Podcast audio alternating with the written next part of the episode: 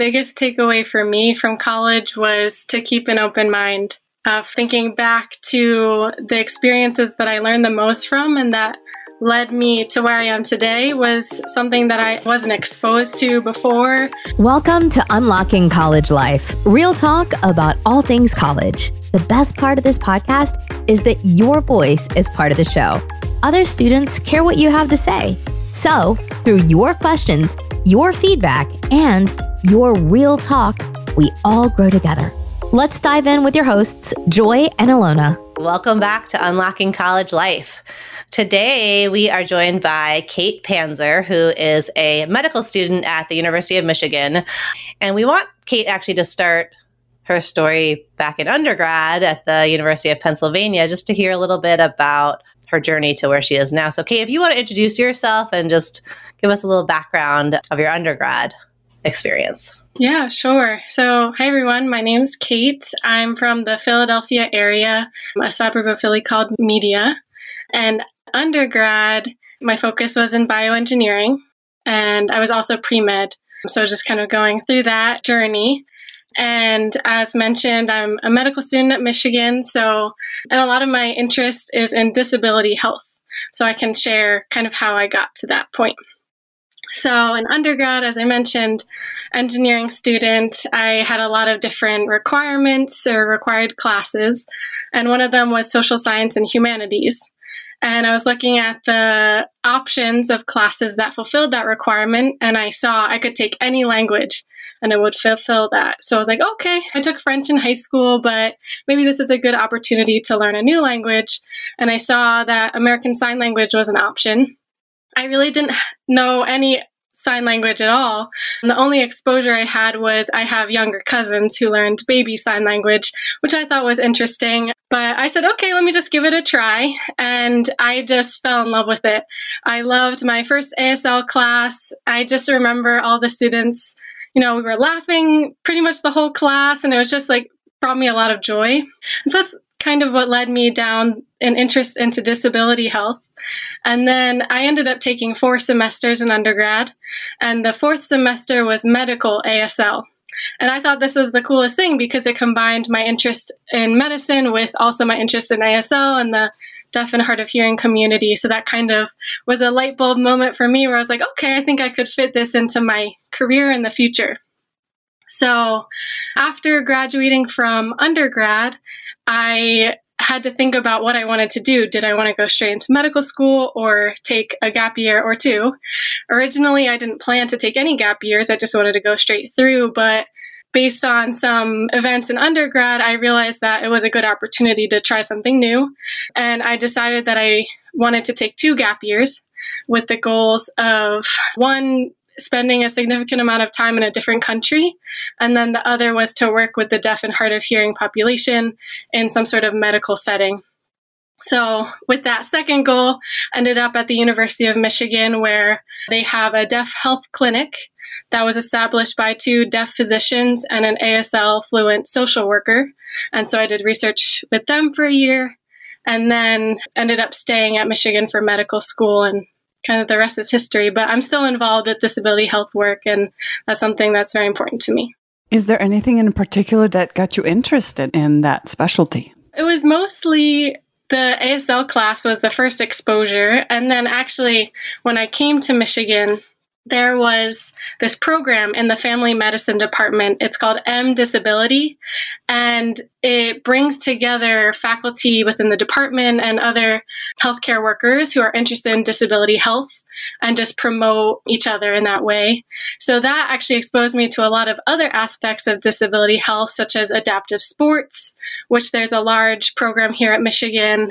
And then also, I helped to start a podcast with Dr. Lisa Meeks. It's called Docs with Disabilities, and that focuses on featuring healthcare workers with disabilities and their stories. So that kind of led me towards the advocacy for classmates and providers with disabilities. So it sounds like you had decided to be pre med prior to this interest, right? And so I'm just curious how that evolved too.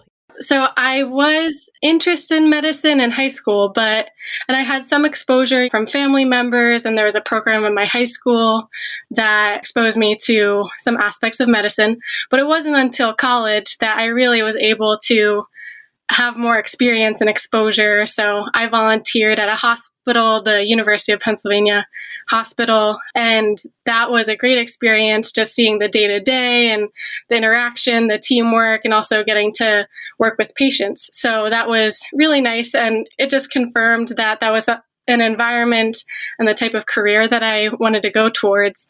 And then my work with ASL just kind of put it all together. And yeah, so I am curious for a lot of students that the pre med track, no matter what track you're on, can be extremely challenging. And I know students question it. I don't know to what extent you can relate to that or had friends that it seems like you had a lot of clarity. But what was the experience like of, of that track before getting to med school? Yeah. For me, I always had that interest in the back of my head and with all of the experience and activities that I did, it it kept confirming it for me. But I did have a lot of friends who came in being interested in medicine and then for one reason or another decided it wasn't the road they wanted to go on and that's totally fine. But I think in college it is a good way to clarify what do I really want to do? Is medicine right for me or is there something else that I can find that I would be very happy with? Well, and then it gets more complicated from there on whether it's matching for medical school and then of course medical school is can be rigorous on its own. You are third year? I'm a second year. Second. So tell us a little bit about that. How has that process been for you? You know how is medical school and what are you looking toward? Yeah. So i'm really enjoying medical school right now. I think the years within medical school are very different from each other. So, first year, at least at Michigan, it's very lecture heavy, and you're doing a lot of studying for quizzes pretty regularly and exams. And there's less patient interaction the first year, so I think it's hard to see some of the application of what you're learning. But I'm in my second year, and at least at Michigan, that's when we get to do rotations in a several different specialties. So I'm actually in the hospital, in the clinic, working on teams, working with residents and attending physicians and also patients. So for me, it's been great, really learning hands on and then also just rewarding to work with people, especially last year. As a student during COVID, it was a lot of virtual school. So this year it's all in person and it's just been a lot of fun. It's definitely challenging and it takes a lot of time during the day, but I still find time to do other things that I enjoy and I'm really enjoying the process so far. So I'm curious about the rotations that you have done so far. What have been some of your favorites? And I am really glad that you mentioned that you still have time to have other life. So, what is the other life for you? So, rotations that I've done so far include internal medicine, family medicine, so primary care, psychiatry, and neurology. And there's been a mixture of inpatient, which means in the hospital, patients stay overnight, and then outpatient, which is patients just come for their short appointment and then they go home. So there's been a combination of all of this. So getting to see medicine in different environments has been great. Rotations that I've enjoyed the most so far include family medicine. And that was a lot of fun because I was able to work with the physicians that I did my gap year with. So I was at the location where they have the deaf health clinic, and I was able to see several deaf patients and communicate with them in ASL. So for me, that was kind of like bringing it all together and getting to work with my mentors was really rewarding. And then I also enjoyed psychiatry, which I actually didn't anticipate that I would like, but I think it's more I didn't have the exposure to it. But yeah, I really loved my psychiatry rotation. I was in child and adolescent psych. And so just getting to work with that population, I had a lot of fun and definitely challenging topics to discuss. But I think it was a good experience learning how to talk about thoughts of suicide and depression, anxiety. So that was something that I learned a lot from. And then you asked about kind of the things that I do outside of school and classes and things like that. So I love to dance. That's something that I was able to do since I was very young. I did a lot of dance in undergrad. I mostly tapped in college. And then now, actually, there's a dance group at the University of Michigan Medical School. It's called Biorhythms, and it's completely student run, student choreographed. So I'm very involved with that. And that's a great way to meet other classmates and students from other classes too. So I find ways to still dance. That's wonderful. I'm sure that continues to bring you a lot of joy. And then in, uh, is it third year when you do the, I was going to say musical, but it's actually not musical, it's theater performance. And I hear that's very, very fun. So something to look forward to. Yes, that, I think what you're referring to is called the smoker. And you can actually participate any year. So, yeah, I danced in it last year, but it was virtual. So, this year it was in person and it was fantastic. I was not in it, but I'm hoping to be in it maybe M3 or M4 year. We say that as third year medical student is M3 and so on. So. I hear great stories, right? Every year it's a little bit different, a lot of humor and sort of connecting. I mean, medical school can be really tough, and it's good to sort of hear how folks sort of connect outside of the classroom and maybe even taking down some of the competition and um, just keeping it fresh and, and light. Yeah, I definitely agree. It's been a really great way to connect with other students and just, you know, step aside from the academics and just be in a headspace where you can just enjoy everything around you. So, can you talk more about how you're integrating your disability advocacy work with what you're learning? And maybe even in particular, like what do you see as some of the bigger pressing issues in healthcare? for folks who are hard of hearing or need ASL interpretation? Sure. So I've gotten to do several things related to disability advocacy in med school. So one of the things that I realized when I started at Michigan was that there wasn't a space for students to come together and work on disability health projects or support other classmates with disabilities. So I worked with a fourth year med student at the time, this was last year. Worked with her to start a student organization that does just that. It's called Medical Students for Disability Health and Advocacy. And through that organization, we aim to support students with disabilities, but also to educate the medical school community on how to best care for patients with disabilities. And so there's a lot of barriers to this patient population. One is being the biases that healthcare workers have. And one way that we can tackle that is by exposure and practice and working with people with disabilities. So, one initiative that I helped with was an American Sign Language elective for medical students, and that allows first year students at Michigan to learn basic American Sign Language, but also be exposed to deaf culture and members of the deaf community to learn from them and learn how to best communicate with them in a medical setting. So that's something that's really important and special to me, and it's been an honor to work with the team. Well, it sounds like you've had to like broaden your understanding of disability work too, right? Because you sort of came in through working with folks who are deaf or who are hard of hearing, but now to say like advocacy for disability across the board is like a much larger piece of work. So it sounds like you've had to educate yourself as well. Oh, absolutely. And I think major part of that education was during my gap year that time when I was exposed to other projects and individuals who are working in the broader disability space, but not just with the deaf and hard of hearing population. But for example, with adaptive sports, getting to work with people who whether they use a wheelchair or not. So, for example, we have wheelchair basketball and wheelchair tennis here at Michigan. And so, just getting to work with the student athletes as well as community members has exposed me to other aspects of disability that I wasn't even aware of before that exposure. So, definitely very valuable. I mean, there's definitely going to be students listening who identify as being disabled or having a disability. And so I wonder what you might say to them if they're interested in getting more involved in the advocacy work around this too. Yeah, my biggest advice would be to find like minded people, whether that is an organization that was already established at your school or just people around you who you've connected in that way.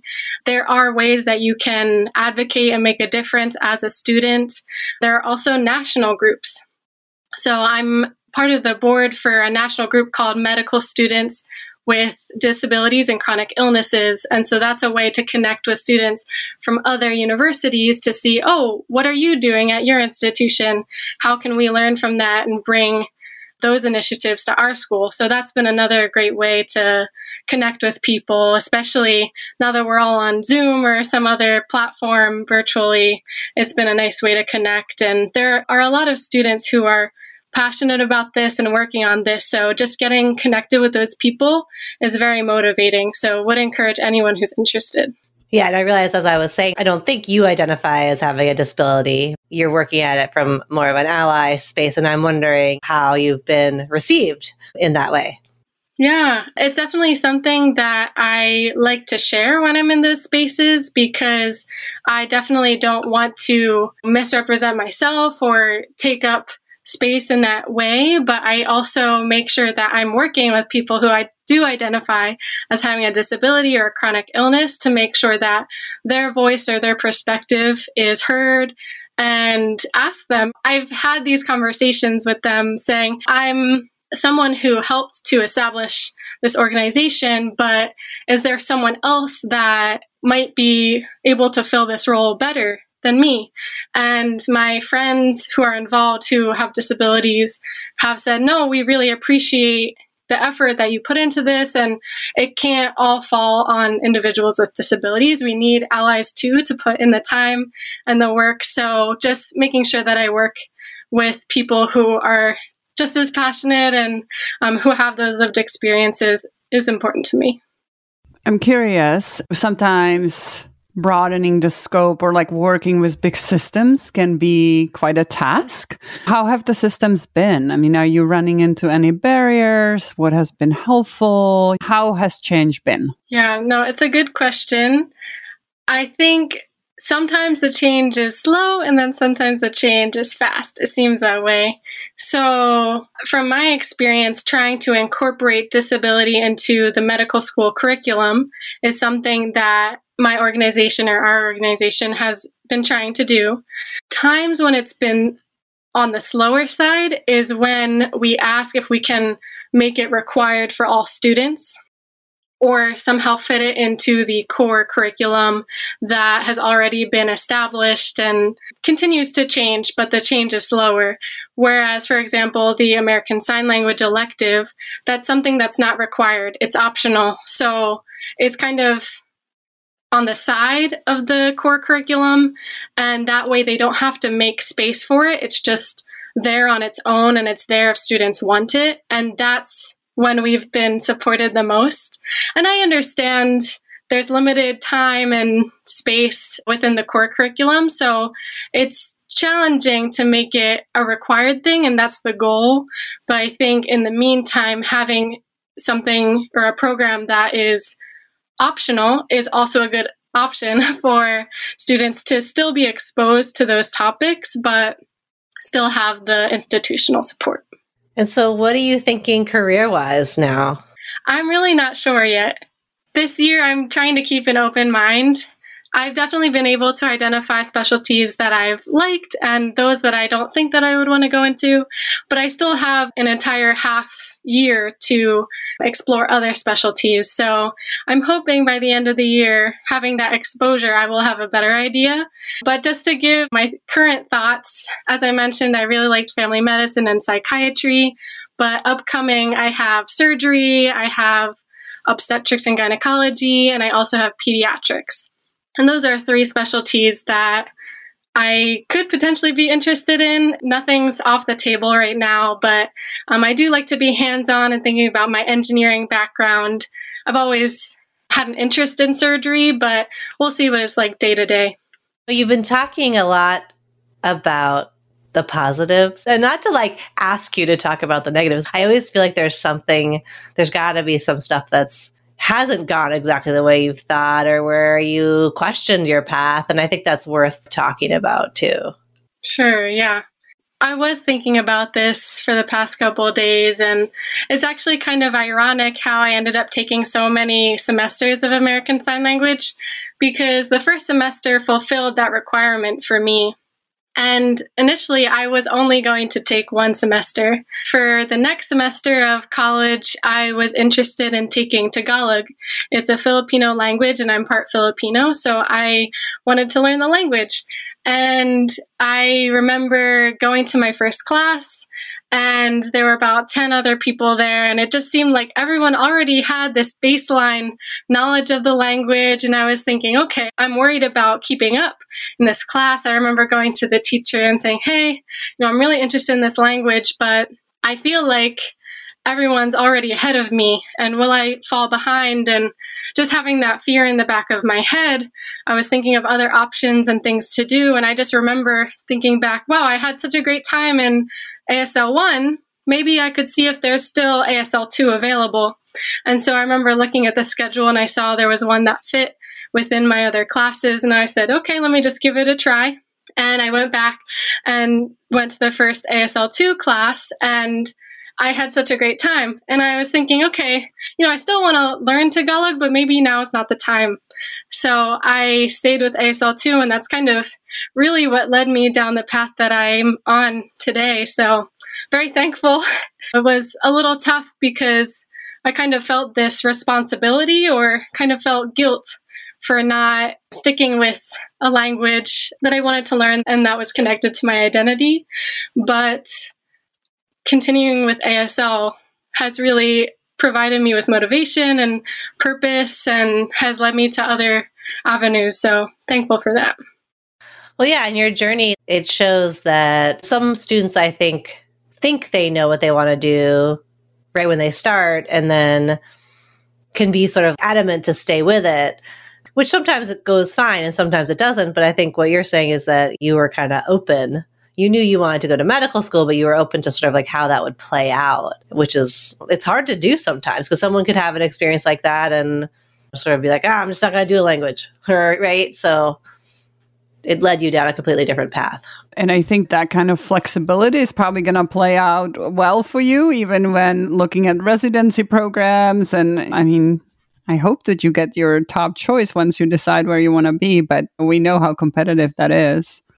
That'll definitely be a process. I'm seeing other classmates or higher classes who are going through that now and seems like challenging but overall, you know, rewarding process. So we'll see. So as we start to wrap up, Kate, we always want to make sure that our guests are able to share their wisdom. So if there's anything you haven't said, just thinking there's, you know, college students out there listening to this right now, what might you want them to know? Yeah, I think the biggest takeaway for me from college was to keep an open mind. Uh, thinking back to the experiences that I learned the most from and that led me to where I am today was something that I wasn't exposed to before, something new. And if I hadn't taken that first step towards that, towards American Sign Language or towards other types of disability advocacy, I would not be where I am today or be able to do the things that I'm doing. So just keeping an open mind during college, I think, will take you very far. Awesome. Well, thanks so much for being with us today, Kate. Yeah, thank you for having me. Thank you so much, and good luck to you. Thank you. All right. Talk to y'all soon. Take care. Thanks for listening. Please rate and review us on your favorite pod platform. Share with your friends if this is making you think about and participate in college differently. We want to hear from you. Connect with us on Instagram and let us know how it's going.